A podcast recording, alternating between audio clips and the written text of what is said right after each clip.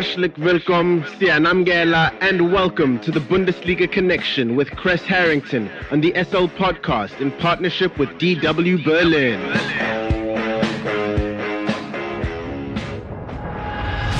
It's time for the latest from Germany's domestic football league, the Bundesliga, and for that we are joined by DW Sports correspondent Chris Harrington from our partner station, Deutsche Welle in Berlin. Now, before we get into the Bundesliga connection, a quick word from our sponsors over at Cadbury.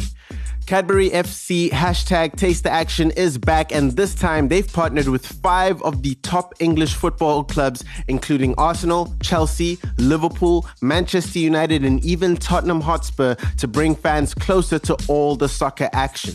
Join host Andy Lengube and some of the legends of English football, including Bafana Bafana and Manchester United legend Quinton Fortune, at the exclusive Cadbury Taste the Action experience. It's your chance to rub shoulders virtually, of course. We can't rub shoulders these days, with some of your football heroes. The experience will be completely virtual, and that allows you to attend from the comfort of your own home. It means you can wear your sweatpants, pajamas, whatever.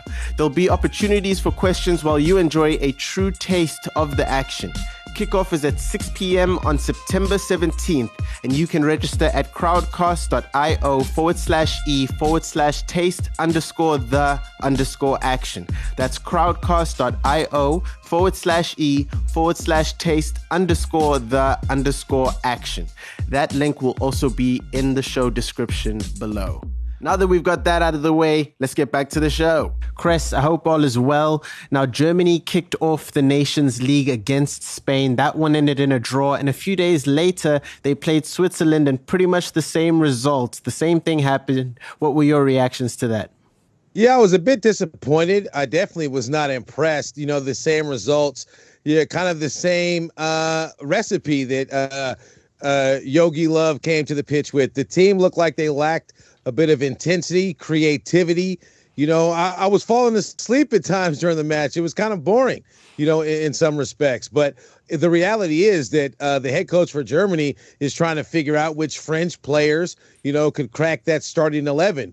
You know, a core players from Bayern, of course, Manuel Noya, Kimmich, Gnabry, Goretzka were missing in action.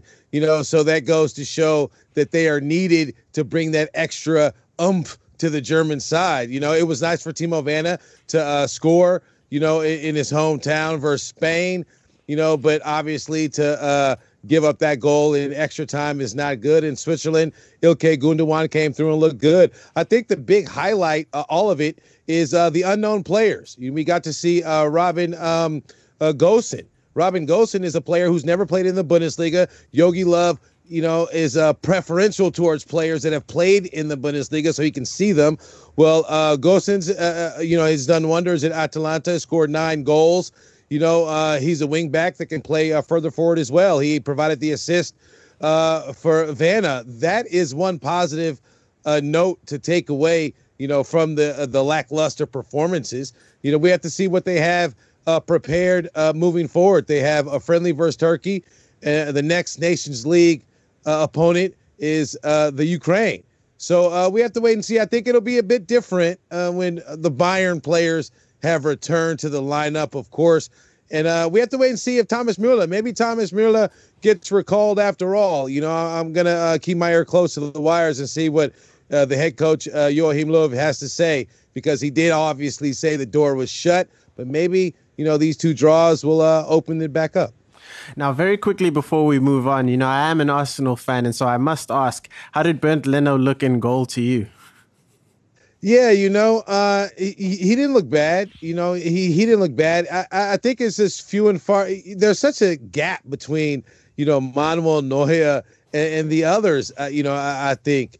Kevin Trapp, you know, Germany's a goalkeeping factory. That's one thing. He is a quality goalkeeper, but I do think, you know, there's a difference to that team, you know, with Manuel Neuer being between the posts. Now, the future obviously could belong to Bernd Leno. He is a solid goalkeeper, and he likes, you know, to come out and kind of command the defense as well, similar to a Manuel Neuer in a lot of respects. You know, so time will tell, but he's definitely not the number one, you know, but it's good to see that Germany does have quality nonetheless. Now, keeping with the national team and Bayern Munich, we finally got to see Leroy Sané in action. What did you make of that? Well, it's good to see his pace looks the same. It looks like he hasn't missed a step. Of course, there were signs of rust, here and there. Some of his passes were misplaced. He was lost the ball a few times, but he is known for his gazelle-like speed. He's ghostly off the ball. He has a killer instinct. I think it's a matter of time before he does come back to that top form that we're accustomed seeing him at. But we have to wait and see if he cracks Bayern's depth, the starting 11 there. That's going to be very tough, to get him back into top form. You need minutes on the pitch, and it's good that he got those. But, he has a long road ahead of him in terms of proving himself to be worthy of a starting 11 or getting a lot of time at Bayern. And I think that'll definitely translate to getting more time and improving his form for Joachim Löw in Germany. Now, elsewhere, RB Leipzig got some great news. Some 8,500 fans will be allowed to attend their home games. We've touched on this before, but what's the league saying lately?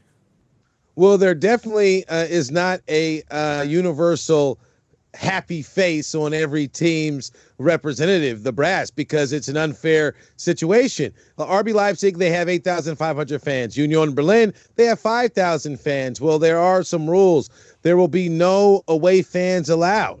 No alcohol served at the games either. I'm sure that'll disappoint some fans here and there. But, the other teams that are left in the dark, for one, it gives an unfair advantage, obviously, every time a team is playing in front of a home crowd because there will be no away crowd. If you've ever listened, I'm sure you're listening to the pitches. In the action that we watched so far, you can hear the talking back and forth. Well, now, it will be drowned out, by a lopsided fan base. And understandably, every team is not satisfied with that, but we have to, take our time and see what happens with the coronavirus infection rates to see if they remain the same, because even that could change. Even that could change if the numbers do increase. We do have a little bit of time, a little bit more than a week now, but we have to wait and see. I think it's unfair myself because you want to see it having a level support, a level playing field, and giving both teams an equal opportunity to leave the pitch with 3 points. That won't be the case when the season starts if this is stands, the situation that it is now. Anything else hit your radar in Bundesliga news, Chris? Well, we were talking about Kai Havertz. Obviously, the deal is finally done. I'm happy for him. He becomes the most expensive German footballer to date, second most expensive in the Bundesliga. It's good. It just basically shows the Bundesliga is increasing their stock value. Doesn't look good for Leverkusen. Obviously, they were runners-up in the German Cup. That kicks off later in the week. And that's going to be a huge gap they're missing. A positive thing for a different team is Dortmund. Dortmund is getting Marco Reus back in the lineup. He'll be in a friendly today versus Sparta Rotenberg. We'll have to see how that pans out, but he's definitely needed to give the black and yellows any hope to dethroning Bayern.